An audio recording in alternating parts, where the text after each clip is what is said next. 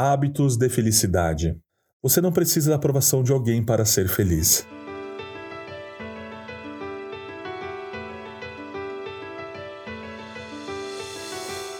Você pode ser feliz, não importa o que aconteça na sua vida, contanto que não deixe que outros controlem as suas atitudes. Em Filipenses capítulo 1, do verso 15 a 17, Paulo aborda quatro tipos de pessoas que estavam prejudicando o seu ministério enquanto ele estava na prisão lá em Roma. Houve alguns que ele considerou como seus companheiros e os quais o encorajaram em seu ministério, e outros que estavam criticando, competindo ou mesmo conspirando contra o seu ministério.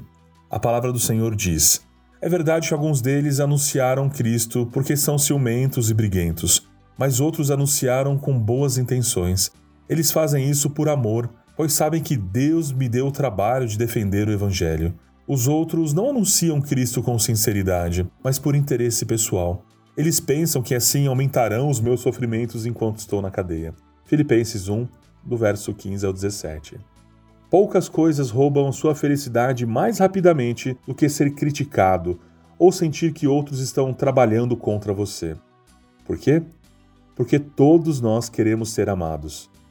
Todos desejamos ser aprovados. Ansiamos que todo mundo goste de nós. Mesmo assim, o apóstolo Paulo diz em Filipenses 1,18: Mas isso não tem importância. O que importa é que Cristo está sendo anunciado, seja por maus ou por bons motivos. Por isso eu estou alegre e vou continuar assim. Você não precisa da aprovação dos outros para ser feliz. Você é tão feliz quanto escolhe ser.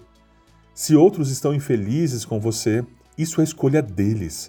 Caso não tenha tido a aprovação de alguém agora, provavelmente você não a terá e será infeliz se continuar tentando viver sendo aceito por todo mundo. Paulo, um pouco mais à frente, nos versos 29 e 30, explica o porquê você pode ser feliz, não importando a circunstância. Pois ele tem dado a vocês o privilégio de servir a Cristo, não somente crendo nele, mas também sofrendo por ele. Agora vocês podem tomar parte comigo na luta. Como vocês sabem, a luta que vocês viram que tive no passado é a mesma que ainda continua. Paulo fala que é um privilégio sofrer quando você está fazendo a coisa certa. Porque você é como Jesus quando alguém te está crucificando e tentando te atingir.